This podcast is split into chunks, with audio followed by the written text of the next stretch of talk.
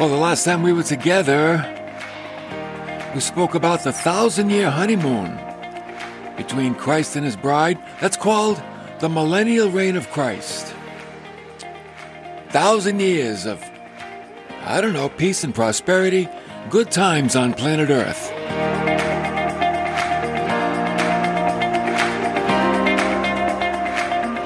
Thanks for tuning in today. New Hope Radio, Dave Therian. Don't forget you can find us at new hope radio dot live, YouTube and Facebook. The Hope Club Podcast and W A R V fifteen ninety A M, ninety-two point seven F M. Let's have a quick review of the Millennial Kingdom. Here's what we saw last time. We talked about the government and the kingdom. It's going to be a theocracy. We're going to be ruled by a king. Christ will be on the throne. Oh yeah, the King of Kings. He'll be on the throne. Also during that time is the removal of evil. That dirty devil, he's thrown into the pit for a thousand years. The abyss. Lock him up. Thirdly, there's going to be some changes in nature. Isaiah tells us this. Old Testament, chapter eleven, verse six. The wolf will lie down with the lamb, and the leopard will lie down with the young goat.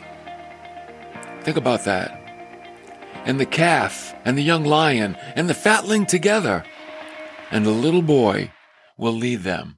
That's going to be an incredible time where all of the animal kingdom has become domesticated. Take the bars off the zoo, right? You can go to the zoo, animals are walking around, but you're not going to be, need any bars because they're all going to be tamed animals. Pretty cool. Uh, fourthly, in the Millennial Kingdom, people that are born in the kingdom from the tribulation, they're going to live longer. Yeah, Isaiah, he had a pretty good sense of the uh, Millennial Kingdom. He said, no longer will there be in it an infant who lives but a few days, or an old man who does not live out his days, for the youth will die at the age of what? one hundred. In other words, if somebody dies at one hundred years old, they're considered young. Wow. And the one who does not reach the age of one hundred will be thought accursed. Gee, that's another story. Then fifthly, at the end of the thousand years, and I don't know why this is happening, but Satan is released from the abyss. I'm like, leave him there. But no, he's going to be let out. Revelation twenty, verse seven. When the thousand years are completed, Satan will be released from his prison. And what happens? Does the devil learn a lesson? No. He goes to war against Christ, but he's no match. And then what happens in verse ten? The devil who deceived them, all the people of the earth, he was thrown into the lake of fire and brimstone, where the beast and the false prophet are, and they will be tormented day and night forever and ever. He's going to get his. Oh, yeah. He's he's reaping havoc now. He's going to get his. Now, before God creates a new heaven and a new earth after the Millennial Kingdom, he rids the world of evil once and for all. Like everybody, that's it. It's it's like the last call on evil. Okay? And this is the retribution that people have been waiting for. The righteous have been waiting. God, when are you going to settle the score? When will you bring justice on these people, these wicked, evil people? And God says, right now, the Great White Throne Judgment, sometimes called the Judgment of the Great White Throne. And we find this judgment in Revelation twenty, verse eleven. And don't you worry, it's going to happen. Oh yeah, it's going to happen. Here's what John said. And I saw a great white throne, and him that sat on it, from whose face the earth and the heaven fled away. And there was found no place for them. So what did John see? He saw a throne, a great white throne, a throne of purity and righteousness it, that, that seemed to be suspended on nothing, for earth and heaven fled away. Now, this great white throne, it's the words megos, lukos, thronos. The word megos, it means great, great from the majesty of Christ. Lukos means white, the whiteness from a pure light. Thronos speaks of a seat. So here is Jesus. He's now King of Kings, Lord of Lords, sitting on the judgment seat of the wicked dead. And earth and heaven fled away, and there was found no place for them. See, none of that mattered anymore. Whatever happened on the earth, it's gone. Doesn't matter. Trophies, prizes, you name it, accomplishments, all gone. Nothing matters anymore in the presence of eternity. No awards, not even earthly status. The only thing that mattered was what was happening here. The judgment of the Great White Throne. That's the only thing. All eyes are focused on that. Now, I don't know if we in heaven are going to see that, or we on the earth. I don't know if believers will witness the Great White Throne. There's no record one way or the other. So you can speculate, but I haven't found anything. But this is where history is heading, people. History is not cyclical. The ancient pagans believed history was repetitive. It was like a cycle. Just kept going round and round and round and round for eternity. But no, it's not. History is linear. It has a beginning, and it has an end. And when it ends, that's it. Human history is over. It's heading toward the last event, the judgment of the Great White Throne. Now, God created it, and God can take it away, right? In Psalm one oh two, verse twenty-five, it says, "Of old you founded the earth, and the heavens are the work of your hands. Even they will perish.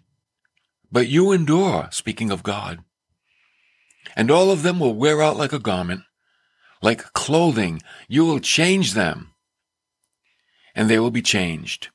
How easy will it be for God to replace the earth? As easy as you changing your socks. Well, for some that might be difficult. How about your shirt? How about your hat? All right, take one hat off, put on another one. That's pretty easy.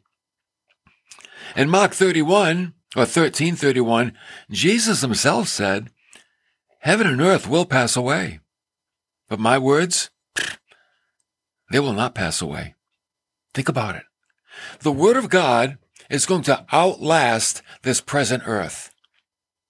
So what do you think deserves more of your attention? The word of God? Of the present earth. And yet, Satan deceives the whole world. He's got everybody betting on the earth that it's going to be here forever. It ain't.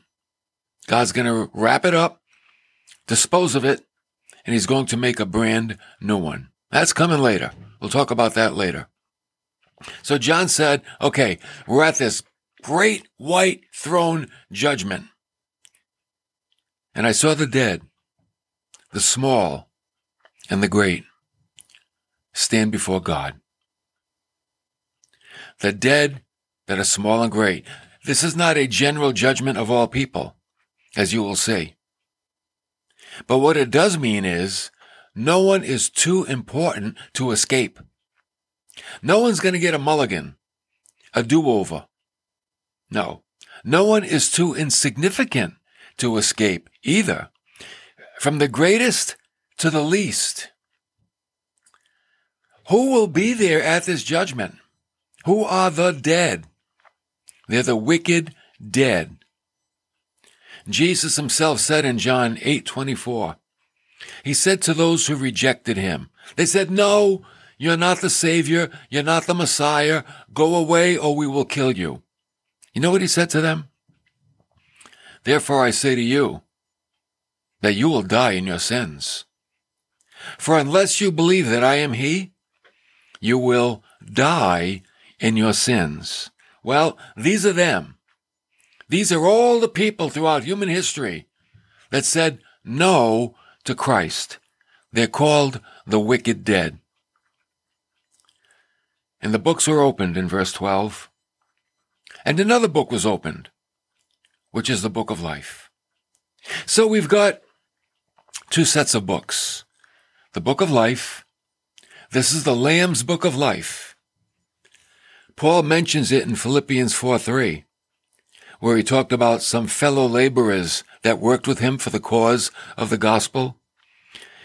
And after naming them, he says, their names are in the book of life. See, when you commit your life to Christ, you're in Christ's book. It's the book of the saved, the Lamb's book of life, the book of the saved.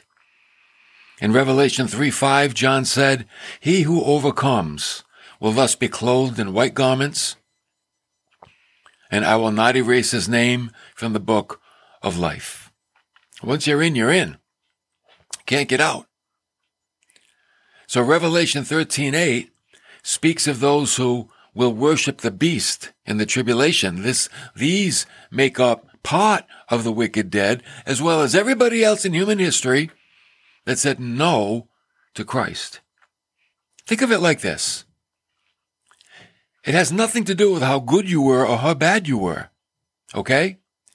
Everyone whose name has not been written from the foundation of the world in the book of life of the Lamb, the Lamb that has been slain, will be at this judgment. The question is not, am I a good person or a bad person? The question is not, well, what religion am I part of? The question is not, am I important? Am I significant? Am I good or bad? No. The question is, is my name in the Lamb's book of life? That's the question. If your name is in the Lamb's book of life, you escape the judgment of the Great White Throne. And as we've seen earlier, you've been at another judgment, the judgment seat of Christ, which is the judgment for your rewards. Well, hopefully you made out pretty good. Got some gold, got some silver, got some precious gems, uh, maybe a little wood, hay, and straw. Probably you'll have a little of that. I'm sure I'll have my share. But we're looking for the gold, right? That's the judgment seat of Christ, the Bema seat judgment, where church-age believers go to receive their rewards.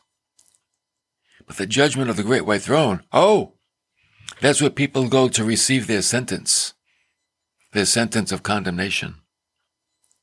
So category number one, the Lamb's Book of Life for the saved.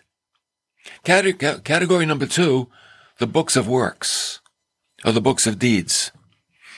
The wicked dead will be judged out of those books because their name is not in the Lamb's Book of Life. It's like, oh no, we have no reservation for you here. You didn't respond. You know, it's like going to a wedding. You get an invitation in the mail. Oh, look who's getting married.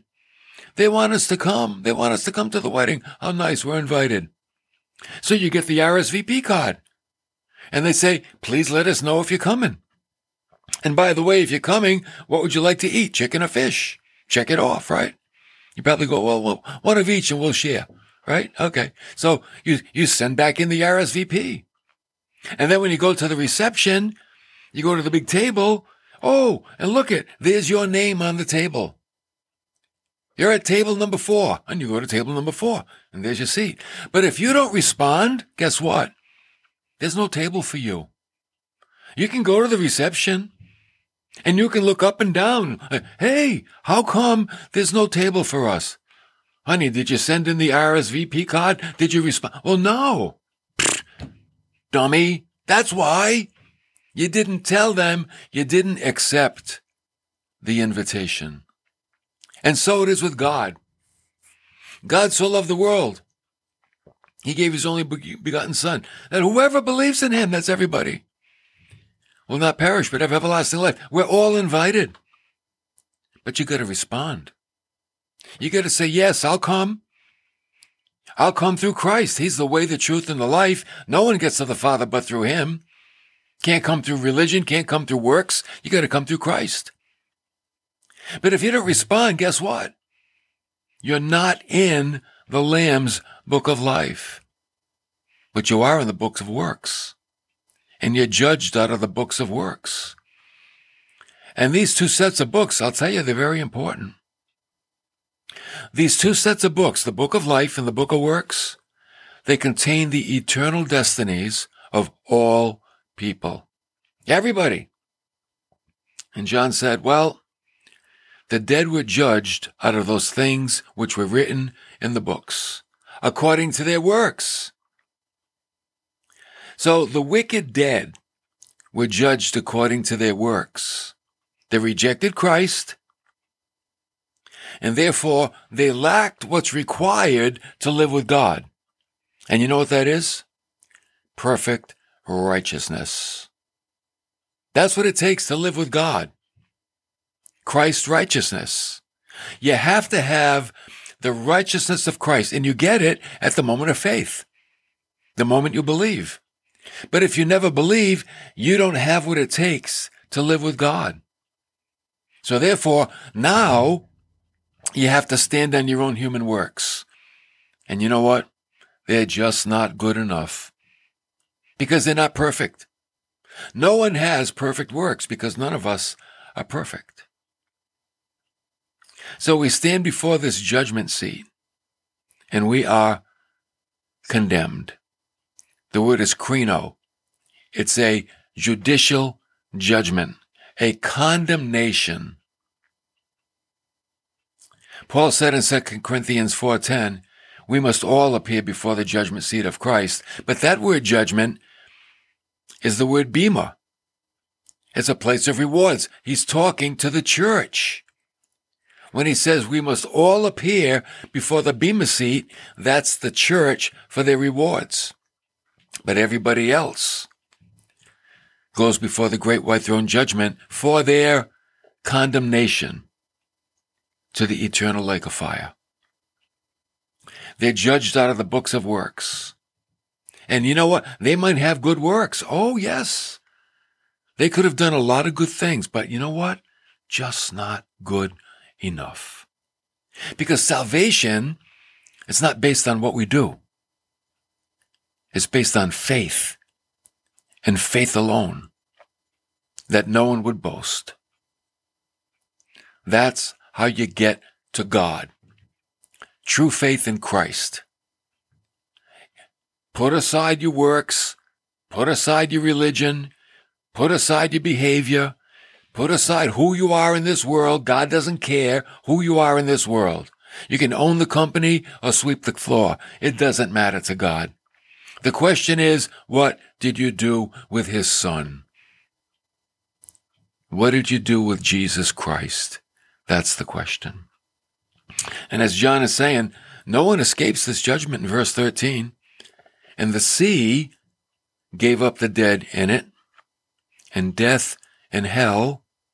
That's not hell, the eternal lake of fire, but that's the underworld.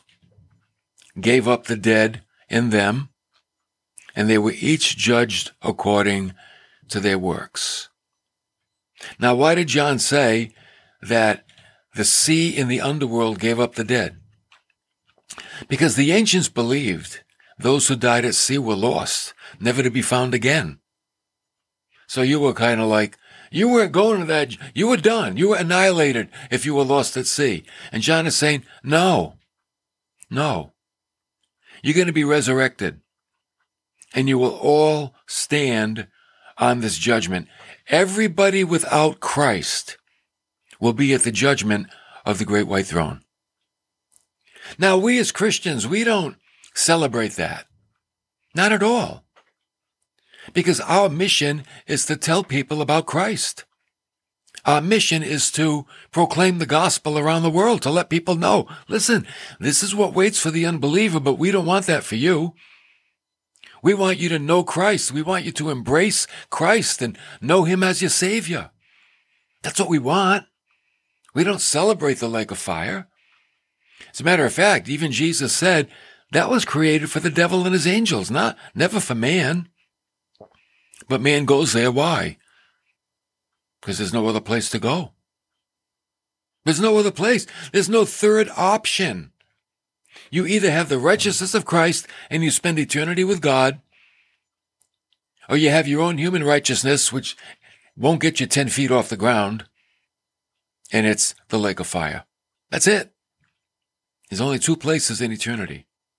So in conclusion, verse fourteen, this is the very end, the last thing God does before the new creation. And death and hell. And hell is not the lake of fire. Hell is the underworld.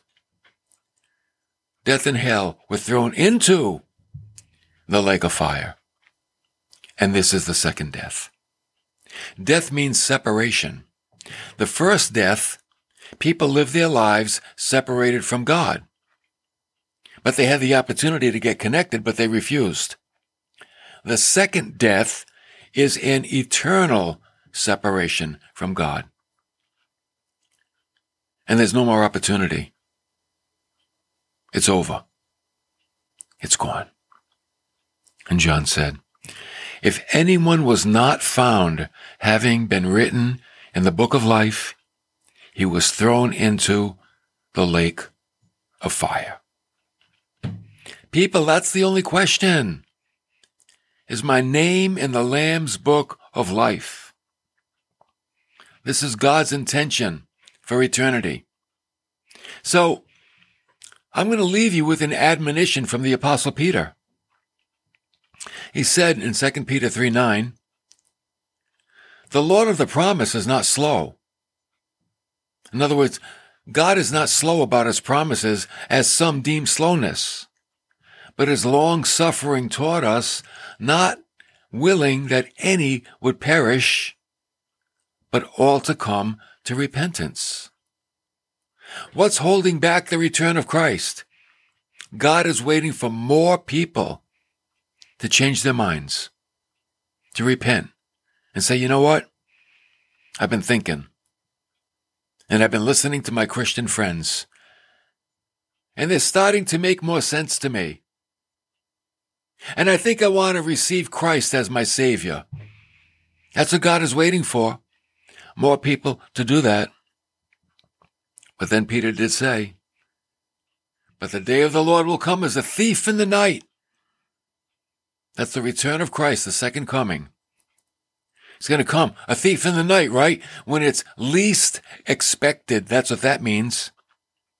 In which the heavens will pass away with a rushing sound, and having burned the elements will be dissolved, and the earth and the works in it will be burned up.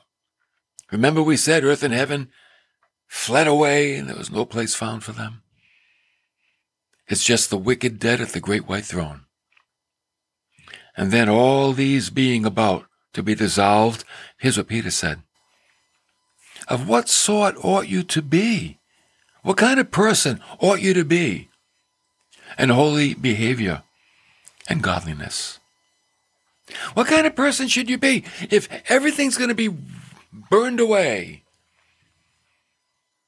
And you're either at the judgment of Christ for rewards, or the judgment of Christ for judgment.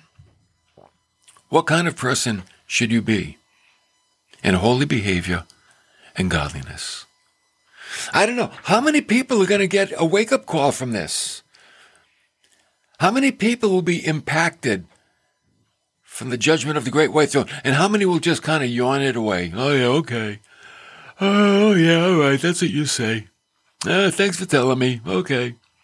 Uh, what's on T V tonight? Hey, you know what? Red Sox are winning. Come on. Connecticut won the uh, Final Four. That's pretty good, huh? Yeah, yeah. Spring's coming. Time to get outside. You know, the, the judgment of the Great White Throne, how many people is it in their list of priorities? Sadly, not many. Because Satan deceives the whole world. That's why we have an important mission. Let people know. Maybe this is the podcast, the Hope Club podcast that you need to share with people. Say, man, you better listen. You better listen to what's happening. Human history is coming to a close. We're closer than ever. Look at this world. Are you kidding me? Everybody's crazy. They're all nuts out there. And it's coming. The world is going to be so chaotic that God is going to remove the church in the rear in the rapture, and the Antichrist will step up, and he's going to rule the earth and bring a one-world government, one-world currency, one-world religion. It's coming. Everything headed, is heading that way. Hey, people are talking about the, the New World Order, right? They didn't talk about that years ago. They talk about it now more and more and more. It's all coming. But if you receive Christ, you will escape. You certainly will. That's why we're here every day. We're trying to get the word out. Try to let people, oh man, you don't want to go that way. It's forever. There's no getting out. Once you're there, you're there. That's why we want you to join the Hope Club. Go to new hope radio dot live. Click the menu bar. three dollars a week. That's what you give us. We send you an email, devotional-type email set to music every Monday through Friday. Your three dollars keeps our ministry going forward, keeps the Hope Club podcast alive. We had one hundred downloads last week, just last week, one hundred. That's pretty good for a little program. People are catching on. People are getting hungry for truth, and you can be part of it. Join the Hope Club podcast. You're on a winning team. You'll be doing a lot of good. You give a little, but you get a lot back, and you're doing a wonderful service. So thanks for coming along today. Spread this message. It's an important one, and we'll see you next time.